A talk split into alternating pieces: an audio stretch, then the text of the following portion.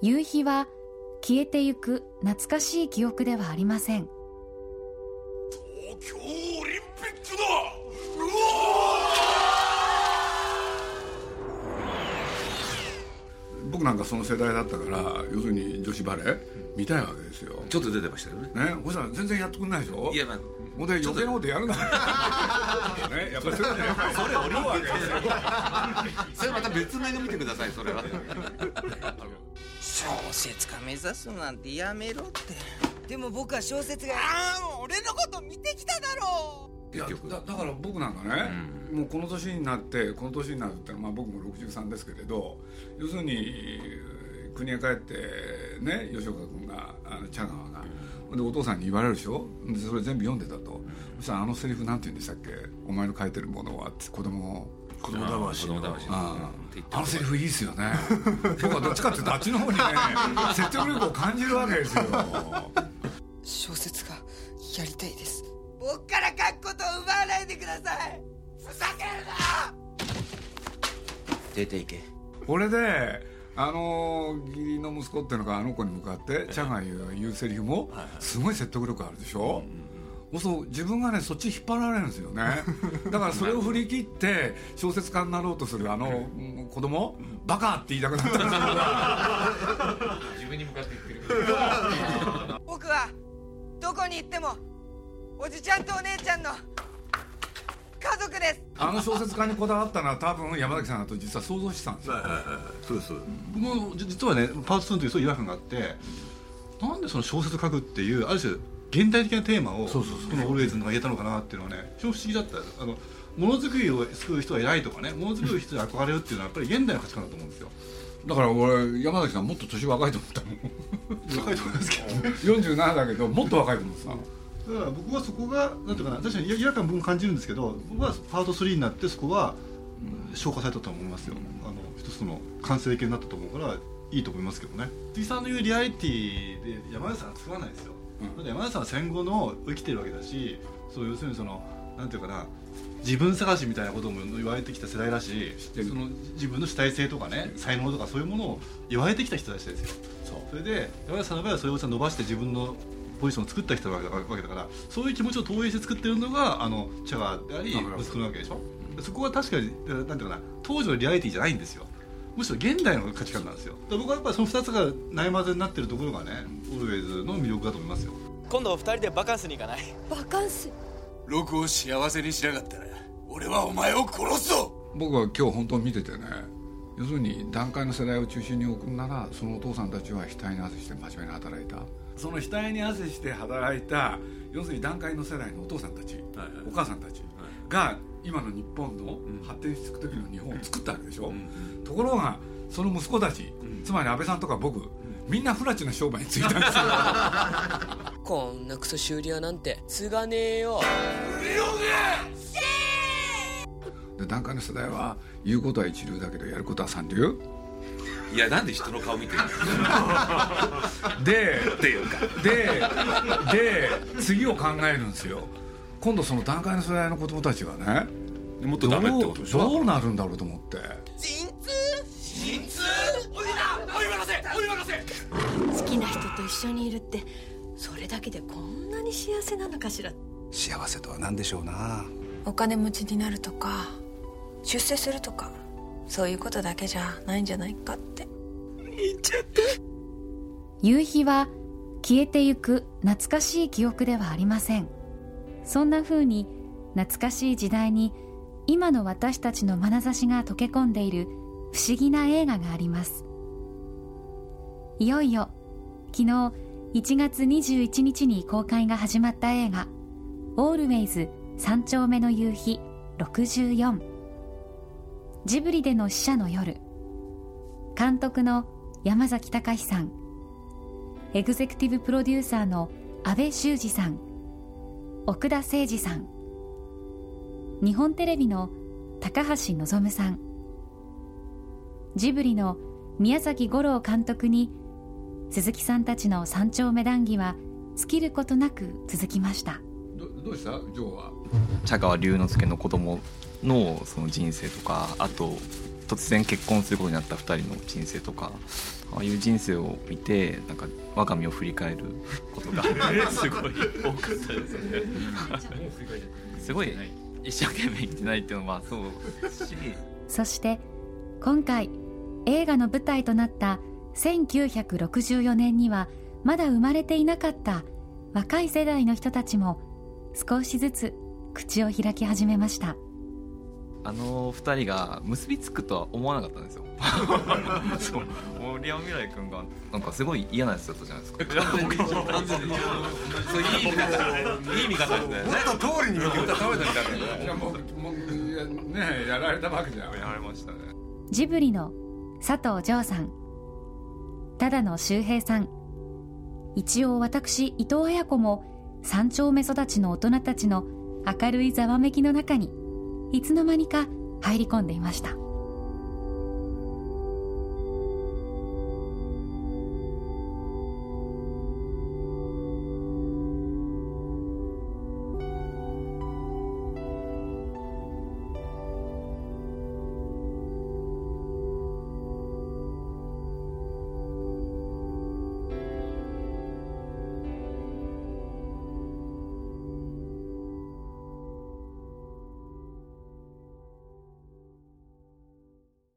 茶川さんのなんていうんですかその義理とはいえその親子のそのなんだろうバトンの渡し方みたいなところが僕はすごくこうグッときて泣きそうになったんですけどちょっと。我慢した我慢した我慢した我慢したいやいやなくてもいいやいやいやいやなんか皆さんがいるところであんま泣きたくないなっていやいやいや別に映画館なんだからいやいやいやいやまあ成功だよなそんなの僕はそのなんだろう茶川の父親が茶川にしたことっていうのを観客のが分かった状態で、あの見るじゃないですか、そこがもうそうだよねもうなんかでもわざとらしくなかったいやでもなんいかやい大体ね分かっちゃういやいやそういやでも分かってるんですけど分かってるんですけどなんかこうなんかまんまとと言ったらあれなのかもしれないですなけるどほどねやっぱり結婚してこれから子供作ろうと思ってるからだああそうかもしれないですねそういうこと関係ないあやこちゃんどうだったの私はまず見終わってまだすごい胸がいっぱいなんですけど、好きなんだよファンなんだもんねもうそもそもはいワンツーもうずっと見ていてスリースさんリがー出でてするからはいそう まあそうなんですけどでもあの、まあ、それを抜きにしてもあのすっごく素直にいろんなことを描かれていて当時の人たちってやっぱり本当にこんな風に素直だったんだ自分の気持ちに素直今なんて言うんだろうなんかすごくこう力があるというか私たちの世代の人をこうぐいぐい引っ張ってくれるいや人数が多いからだと思存うから在になってますよね。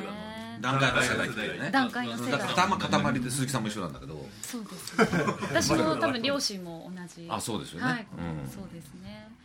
まあでも家族じゃないのにあそこまで絆っていうものを築いて家族以上に愛してるっていうのはなんかああいうの見ると、うん、羨ましいなってすごく思いましたね今ってなんか羨ましいなってあったかいなってすごく思いましたね。僕はややこしい親子問題を抱えてるんでああのそこに関してはなんていうんですかねこんなこんないいお父さんいるわけね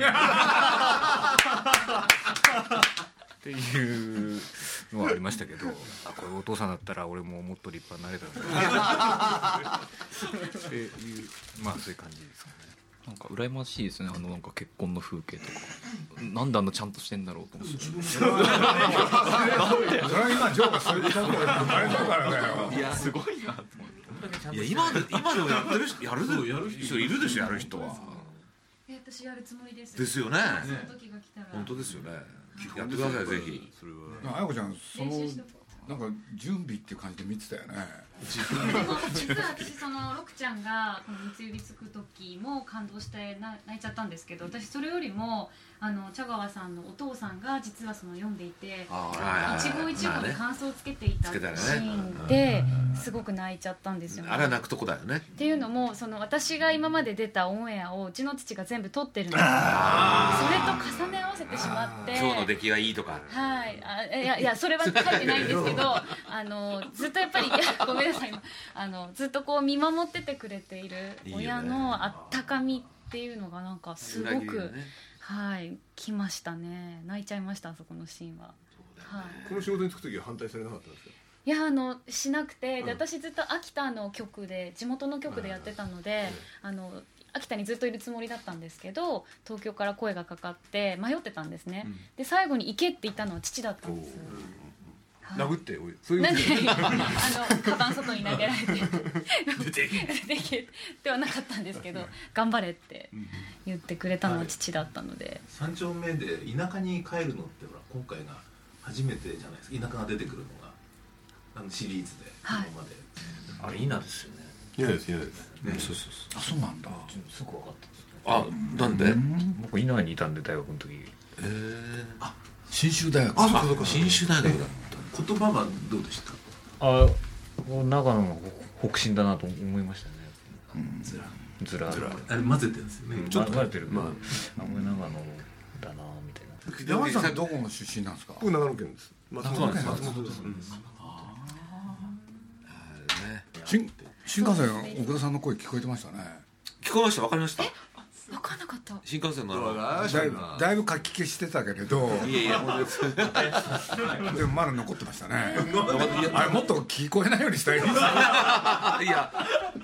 れはまあね急に冷めるみたいなあの知ってる人がいると冷めるあの別に自慢するわけだけどあの上野駅のは結構ね知らない人に褒められたりそうそうそうそうそう上野駅のね一番のねあの安倍さんもあのポンピキに引かれて あのキャバレーのやめてやめてくださいよそうなんだいやいやって言ってましたけどもう一回見たいいやいや出たんだそうよ思いつつだから僕なんか行ってもねもうほとんどの人には分かんないけれど僕なんかあの松竹新喜劇思い出しましたねあ割とそうかもねえだから渋谷店街とかね藤山甘美とかが生み出した、ね、ある世界だからそういうものがね図らずもねこういうところに出てきてる図らずもでも知らないし絶対知るわけないですよね知らないよね知ってますよえ知ってんすか知ってますよじゃあやっぱりその片隅に残ってるじゃないですかあー子供の時にテレビ中継でそうです毎週土曜日にやってましたね僕も毎週見てたんですよ、うんあのなんか怒ってみんなバーってなる感じなん ですあのあの感じですよねそうちょっと、その匂いがあるんですよこれ、ちょっとそれはあるかもしれだなかいらそういうのを寸断されてたのに ねなんでこういうところによみがえるんだろうと思ってね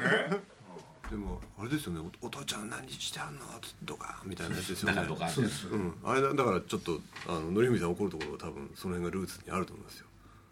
もう血抜かして 多分いやなんかねこのちっちゃい感頃覚ってどっかで見たなと僕思ったんですよ俺で思い出したのがみんなで止めてそうそれですドンからシャーンってやつね、うんあれちょちょっとあると思いますいやでも俺も全然覚えてなかったんだけど今言われてあんだよ出てくるんでだからそうかもそうかも堤真一のキャラクターがそれに見えたんですよそうですねあるかもしれないなんかだよなんかだよと思ってたずっとそれだきっと それはね整理してもらっていいえーいやこれね自分で言おうと思ってでもこれ言っても誰にも通じないからいや大丈思夫ったんですよでも庄司照江が出てくる照江さんが出てくるところなんかやっぱりまんまだよねまあそういうねうんまんまだよねそういう意味ではねジョーは何年生まれ僕86年86年ですよ仕事しだした25ですよ6か今年い今年25ですねあ今年25ですかチップが83年ですねねついこの前じゃないですかいやそれね言わないでよそういうことさ俺が言うのは分かるけどなんでいやいやいやいや本当にね、佐藤と書いて次譲るって書くって、読み方が本当にジョーなんですよつまりお父さんが明日の人が好きだったんですよはでね、ボクシングやれとあなるほどでやったんだあやらないんだえやらないんだ親子のぶつかり合うじゃないですかそこでそうじゃない今いくつぐらいでやれって言われたんだっけ幼稚園の時まあだよ幼く分稚園かかんないこれ最初は幼稚園の時で多分小学校のら中身もらわなかった明日のためにその一日小学校の時に「明日のジョー」の漫画を渡された記憶、それ読んだ読みました張真央線がなんか渡されて13巻だったそれはすごいこう自分にはこうなんか面どうだ白ったかったですけど、なんかボクシングやろうとは思わなかったやりたいとか全然思わないですよ小学校の時だけ小学校の時だけですねやってみればよかったよねっていうもんじゃないか家計がなかったですねあ父さんもそこまで本気じゃなかったんですね、ジムに入れちゃうとかそうそうそう這い上がってこいっていうとかそういうのじゃないあと父親が単身赴任でほとんどいなかったんですよ、うんうんうん小学校の時とかは7年間ぐらいあの2週間にいっぺん家に帰ってくるような感じだったのでじゃあぶつかりようがないですよねですね、堤さんのやってる鈴木オートの社長は戦争行ってますよね行ってます行ってますねえあうんそういうあれなんだもんなそんなにでも重いものは引きずってないよね隠しとはいえ隠してますね、うんあるんだけど隠してますね僕父親との交流があのドラクエやってたんですけどあの単身赴任なんで2週間に一遍帰ってきた時に僕が進んでるゲームのところまでを父親が足してレベル上げをしてもらうっていうなんかそういう なんだそれ すごい微妙な付け方をしててレベル上げをしてもらうレベル上げをしてもらう親にはいで帰ってきた時に一緒にゲームを進めるいいじゃんやってましたねあんなうん怒鳴り合いとか全然経験せずに全くない素直な子だったのねたまたまだぶつかったのうんどうでしょうねでもそういう意味で言うとぶつからずにこう受け受け止めてしまったというか なんていうか、まあ、父がこう疲れて帰って仕事から帰ってきてる姿とかを見てお父さん大変そうだなと思ってじゃあ自分はどうやって将来ご飯食べていくのかなみたいなことを考えたりとか。 なんでこんなとこに僕にも分かんないですなんかああいう肌と肌とのぶつかり合いみたいなのは 全然経験せずにうち同い年なんですけどその当時の生活とか雰囲気とか時代に憧れを持ってるんですよねなんか今の贅沢とは違う幸せな価値観があったじゃないですかそういったものへのなんかこう憧れっていうのがあるんですよねもしその高度経済成長期にもう乗りに乗って今みたいな時代にたどり着かなかったとしたらどんななんかそのままの時代だったら、うん今どんな風になってたんだろうなっていうよううんな,、なんか今想ね像をたまにする時があって、例えばネットとか iPad とか、こういう便利なものがなかったら、このままの時代だったら今どんな風な日本だったのかなっていうことはたまに想像して、すごくそういうなんかノスタルジックな世界に憧れを持ってるんですよ。お父さんとお母さんペンフレンドそうなんですうちの父と母は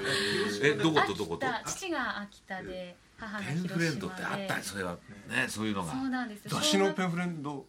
島でコそーうナでーですあのペンパルってあったはいはいはいはいらしくて小なる学ほ校ど4年生2人とも。ね、であの、へえすごいロマンティックだちねょっとこういろんなあのそれぞれに心にぽっかり穴が開いてた頃があってでその思春期過ぎた頃にえっと、なんかあの母は父を亡くしていてであー父は両親が離婚してっていうでそれであの応募したら2人がこうすることえそれは小学校四年の時にはい、でそのままもう結婚まであったの10回だけらしいんですけど、オフ会みたいなことでしょ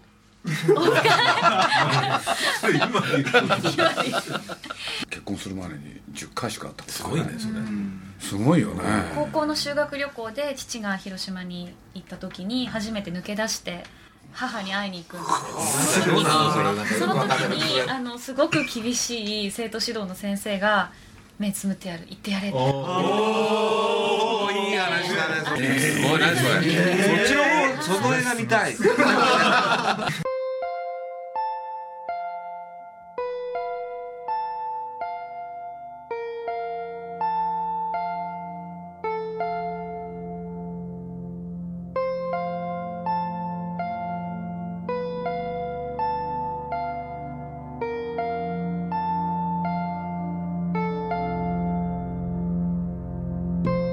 私の両親は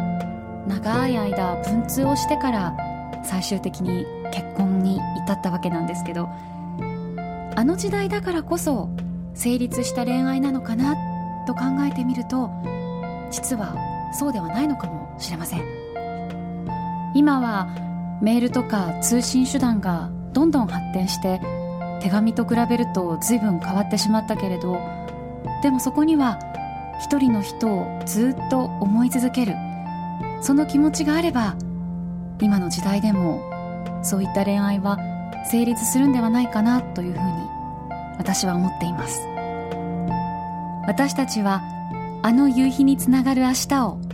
生きることができるんでしょうか10位の田中だったねまああれですよこれまたあれ文通じゃないですけどいわゆるネットで簡単に言うと 制作の方をやってたんだけれど初版の授業でじゃあお前インターネットやれってでジブリのホームページだと、そしたらいろんな人が手紙来るでしょ、あネットでほんでそれ見ててねある女性とに返事出したそれがきっかけで会うことになってで実は結婚しちゃったんだよねすごくいい奥さんなんですよね似たようなもんですよねでも考えてみればそうなんですよそうなんですよ変な話あまりその過去の話として自分は見てなかった感じがしてあいいと思う振り返ってみるといいじゃんいいじゃんそうそうそういうことなんかもう自分もこうだったらいいのになって いうこういうふうに生きれたらよかったのになとか生きてみたいなとかって思ったりとかでもさ、あの映画の見方は奥田さんの影響を受けたね前の見方と全然違うもんね前はそうですねあのね女王の世代ってね世代ってまあ広く言いますけれどもう少し映画をね主人公を中心に感情移入するんじゃなくて客観的に見るって癖があったんですよ、それがねある時から奥田さんともうかれこれ1年以上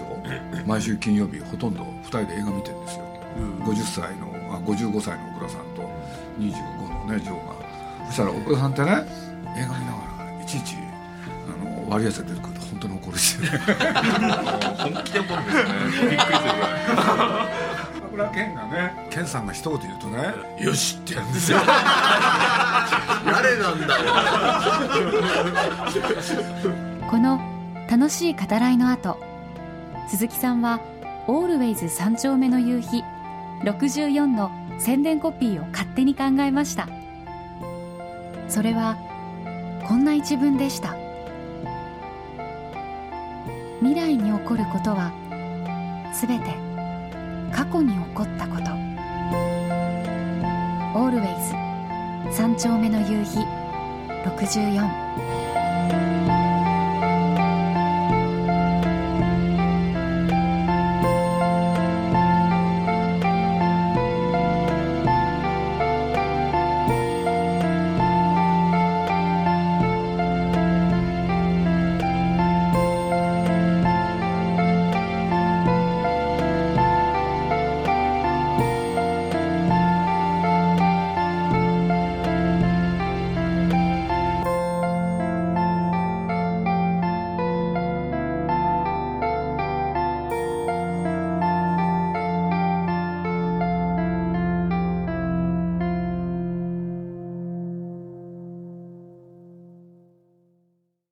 鈴木敏夫のジブリ汗まみれ。この番組は、ウォールト・ディズニー・スタジオ・ジャパン、JAL、街のホットステーション、ローソン、アサヒ飲料、日清製粉グループ、立ち止まらない保険、MS&AD、三井住友海上、au の提供でお送りしました。